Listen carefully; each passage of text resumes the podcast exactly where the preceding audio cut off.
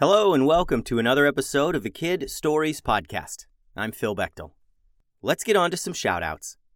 Graham Ballingal had a birthday earlier this month and he ate some cake, but it turned out it was magical cake and he began to grow and grow and grow and grow until he busted out through the roof of his house and all his neighbors came out and saw him growing up to hundreds of feet tall and they were like, Oh no, Graham, stop growing. And he was like, I'm trying, I'm trying. And then his mom threw a piece of opposite cake up to him, but it just hit him in the leg and fell back down to the ground since he was so tall. And she yelled up to him, Graham, you have to eat the opposite cake. And he yelled back, I can't hear you. And he was so big and his voice was so thunderous that his yelling shattered all the windows in his house. But then he figured it out and picked up the little piece of opposite cake, which was like the size of a crumb to him, and he ate it and shrank back down to regular size. And he was like, Hey, mom, sorry about the roof and the windows and everything.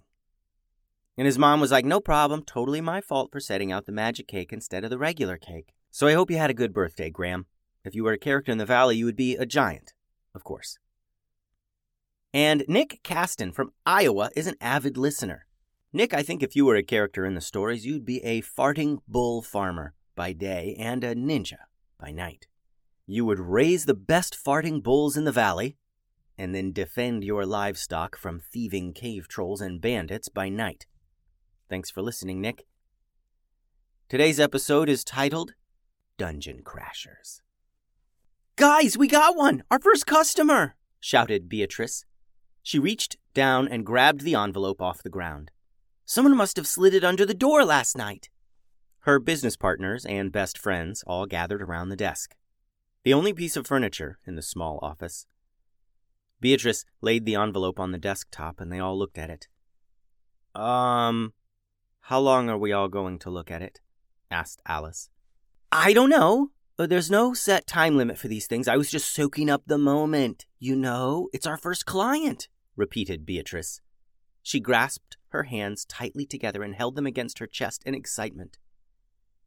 I think that's long enough, said Punch, who was not known for her patience.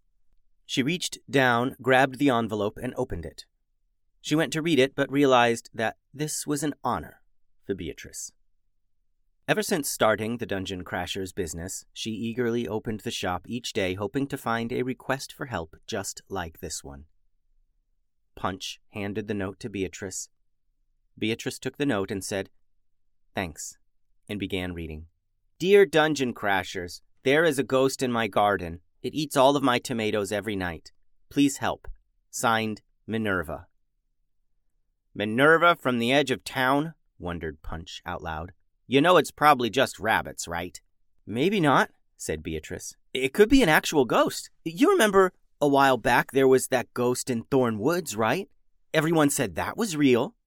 I'm not saying ghosts aren't real. I'm saying there isn't one in Minerva's garden eating her tomatoes at night. Why would a ghost eat anything, much less tomatoes? asked Punch. Minerva's tomatoes are delicious, said Alice, adjusting her glasses. Exactly, said Beatrice. They're delicious. Come on, let's go. The trio ran to the edge of town where Minerva lived. No one knew how old Minerva really was, but she had been living in that same house on the edge of town for as long as anyone could remember. Her house was old, but clean, weathered, but sturdy. Minerva's entire backyard was a vegetable garden. It was always the biggest and most productive garden in all of Northtown. Long vines full of green beans grew up trellises. Pumpkins and gourds rested among vines on the ground. Tall stalks of corn stuck up into the air. Many other plants thrived there in her garden as well. The kids went around back where Minerva spent her days harvesting, weeding, and caring for her plants. They entered through the back gate, and as usual, Alice began writing down notes in her notebook. Beatrice approached Minerva, who was on her knees among some plants, pulling weeds. Hello, said Beatrice. Uh, I'm Beatrice, and we're the dungeon. I know who you are, interrupted Minerva in an old, creaky voice. And I knew your parents and their parents.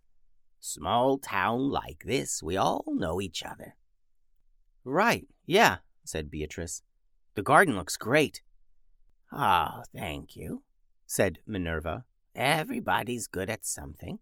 And you're good at clearing out dungeons, is it? Well, technically, we haven't cleared any dungeons just yet, said Beatrice. Before she could continue, Punch said, You're our first client. Beatrice didn't want to share that little bit of information, but Punch beat her to it. And it was the truth. Well, you've got to start somewhere, said Minerva. Now, about this garden ghost. It's coming in here every night. I hear it chomping on my tomatoes, but I've never been able to spot it. Miss Minerva, I have to ask, began Beatrice. Would it make more sense that it's just bunnies eating your tomatoes? Beatrice really wanted there to be a ghost, but she thought Punch was probably right. No, not at all. I've got a deal worked out with the bunnies, said Minerva. Anyway, in the mornings, all the ripe tomatoes are gone, and there's piles of chewed up tomatoes on the ground. The only reasonable explanation is that a ghost is eating them, and after it chews the tomatoes, they fall to the ground, right through its uh, ghostly body. The girls didn't quite know what to think of this theory. On the one hand, it kind of made some sense. If an animal was eating the tomatoes, there would not be piles of them on the ground. And there had been reports of ghosts elsewhere on the island. But on the other hand, the idea of a ghost eating tomatoes was silly. Like, why would a ghost eat tomatoes? Why would a ghost eat anything? Beatrice decided that instead of wondering, they should just find out for themselves. We'll do a stakeout then, said Beatrice. We'll stay up all night watching your garden, and when the ghost or whatever comes to eat your tomatoes, we'll. Uh, well, I don't know what we'll do, but we'll figure it out. The girls found a nice place to keep an eye on the tomato plants. From behind some rain barrels, the three girls could see right to the row of tomato plants at the back of the yard. The sun set. The moon was bright in the sky, and Beatrice, Alice, and Punch grew very tired. We did not think this through, said Alice through a yawn. We should have taken a nap or something before trying to stay up all night. Yeah, you're right. You're right. I was just so excited about our first case, though, whispered Beatrice. Punch was sitting on her bottom, leaning against the barrel, snoring gently. Finally, just before Beatrice and Alice joined Punch in her slumber, they heard something in the distance. Minerva's home was on the edge of town, and behind her property began a small forest. Beatrice and Alice squinted in the darkness, but were able to make out a figure walking from the forest and toward Minerva's property. The figure glowed gently, appeared to be translucent, and was humming a tune. No way. It's an actual ghost, whispered Alice. The ghost neared Minerva's backyard, clearly heading straight for the tomato plants. It was wearing old clothes, as if it were from a time long ago. Its body appeared to be made from blue and gray light. Beatrice elbowed Punch, the first thing Punch saw when she woke was a wide eyed Beatrice silently shushing her. She didn't say a word, and Beatrice pointed to the back of the garden where the ghost was approaching. The ghost seemed not to have a care in the world, which made sense to the girls. What did a ghost have to be afraid of? And, just as Minerva suspected, the ghost moseyed up to the line of tomato plants and began plucking them off the vine and eating them. The girls watched the ghost chew the tomatoes as if they were the best thing it ever tasted. It mumbled and tilted its head back and said things like, Oh my goodness, best tomatoes ever. So, so good. Alice turned to Beatrice and shrugged her shoulders as if to say, What now? Beatrice wasn't quite sure. She really did not expect an actual ghost to visit the garden. She figured it was some kind of animal or a mischievous goblin or something, and they would chase it off, and that would be the end of it. But here before her was a real ghost eating tomatoes, and she had no idea how to get it to stop. Beatrice shrugged her shoulders back to Alice and slowly stood up. The ghost didn't notice. It was too involved in its tomato feast. Beatrice slowly stepped out from behind the barrels and said, Excuse me. H- hello? The ghost snapped its head up. Its eyes went wide, and it looked afraid. Clearly, it was not used to interruptions while eating Minerva's tomatoes. Beatrice took a couple more slow steps forward and again spoke to the ghost in a calm, quiet voice. Yes, hello. I'm Beatrice, and, and, and I'm wondering why are you eating those tomatoes? The ghost went from being shocked to being confused. I'm eating the tomatoes because they're delicious. Why else would I be eating them? Oh, I guess I didn't know ghosts can eat things, said Beatrice. I thought ghosts couldn't taste. Well, some can and some can't, and others can sometimes, but not all the time, said the ghost. It's all very complicated, and none of it makes sense, really, and I didn't come here to explain ghost lore to you, little girl. I came here to eat tomatoes, so if you don't mind. And the ghost went back to stuffing its face with delicious tomatoes. Now Beatrice, Alice, and Punch cautiously walked closer to the ghost. Pardon me, um, ghost, ma'am, said Alice. Uh, uh, those tomatoes don't belong to you. They are not wild tomatoes, you know. The ghost stopped eating and turned to Alice, clearly annoyed at being interrupted. Of course I know they aren't mine. They're in this huge garden, and that lady inside grows 'em, and I come steal 'em whenever I feel like it. I'm a ghost. Do you think I care about stealing? And the ghost turned back to twisting tomatoes off the vine one by one, plopping them in its mouth where they would be chewed, swallowed, and then plop onto the ground in little piles of smashed tomato. The three girls each made a face now. It was kind of gross being able to see through the ghost as the tomatoes were chewed up and everything. For a moment, they all simply stood there, not knowing what to do next. Then Punch walked right up to the ghost. As it lifted yet another tomato to its ghostly, glowing blue mouth, Punch smacked it right out of the ghost's hand. The tomato flew off and landed in the yard. The ghost appeared shocked, but was apparently too hungry to bother with Punch much more. It went right back to eating tomatoes. The ghost reached out and plucked another tomato off the vine. Punch brought her leg up swiftly and kicked the tomato out of the ghost's hand. Well, now, enough of that, said the ghost. Who do you think you are trying to fight a ghost?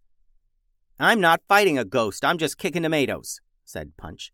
I'll swat away every tomato you pull off that vine before you can eat it. And she surely could, too.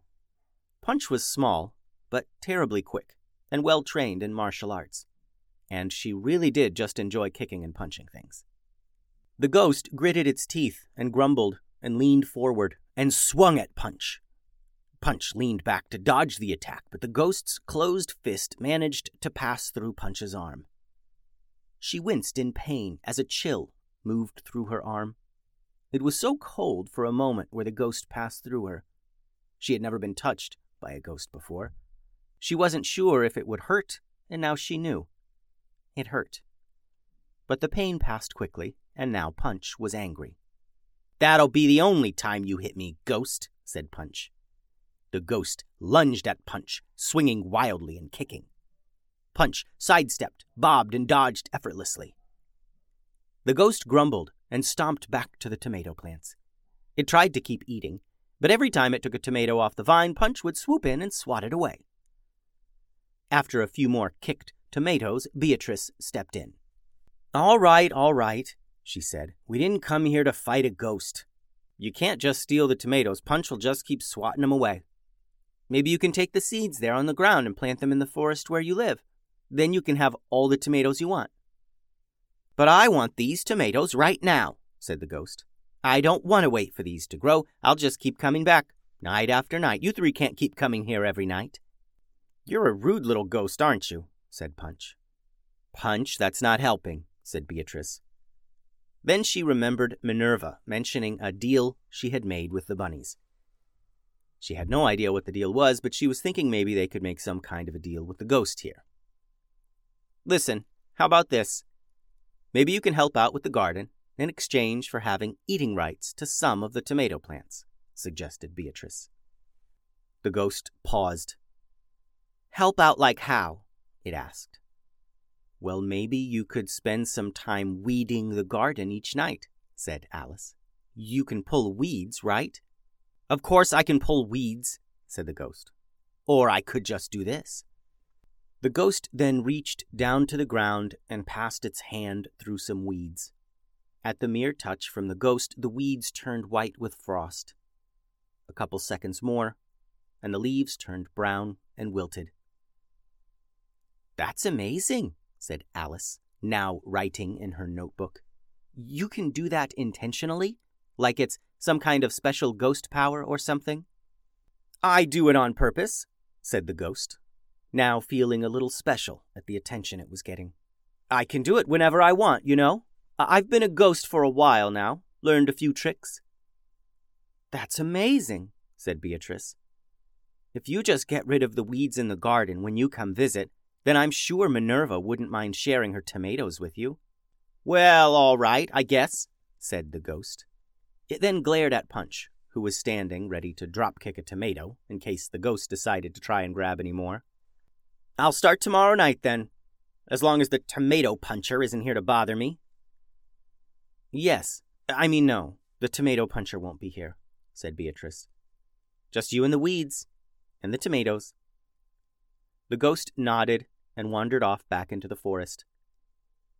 So that just happened, said Alice, still jotting down notes in her notebook. I know! It's amazing! Our first real case, and we crushed it, said Beatrice. The girls high fived and then stood around for a moment, soaking up the good feelings of their success. Then Alice yawned and tried to cover it up with her notebook. Then Beatrice yawned and brought both hands up to her mouth to stifle it. Then Punch tried to keep her mouth closed while a yawn struggled to break free. Okay, we should all go get some sleep, said Beatrice. Let's meet back here tomorrow morning to tell Minerva the plan. The next morning, Beatrice was still feeling great about their big win from the night before. Punch and Alice were still yawning and waking up slowly. They met Minerva in her backyard and, with the help of Alice's notes, recounted the events. I see. So, this ghost is going to be pulling weeds and I'm going to feed it tomatoes? She replied once the retelling was complete. That's the plan. I hope it works. It didn't really make sense for us to just stay out here every night punching tomatoes out of its hands, said Beatrice. No, no, not very efficient to do that, I guess, agreed Minerva. Thanks for your help. Here's your payment. Minerva handed Beatrice a small cloth pouch of coins. It made a muffled, tinkling sound when it landed in Beatrice's hand. Alice and Punch perked up, and Beatrice tried not to squeal with delight. Of course, of course, yeah, thank you too, Minerva, said Beatrice. We'll swing by in a couple of weeks to see how it's all going. Minerva waved them off and returned to her garden. Beatrice, Alice, and Punch hustled back to their little office.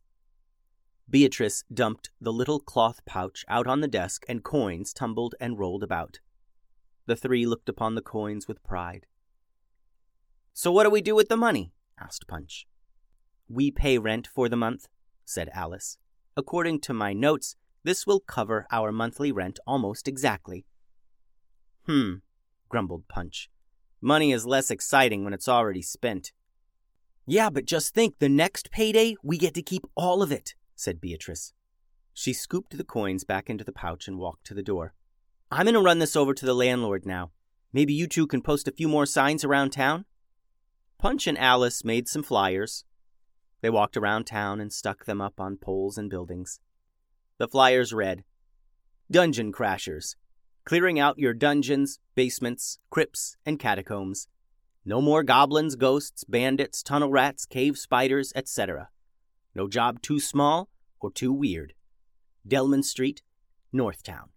They were sure that soon business would be booming. The end. Thanks for listening, friends. The website is kidstoriespodcast.com. Send all your drawings and things to kidstoriespodcast at gmail.com. Adios.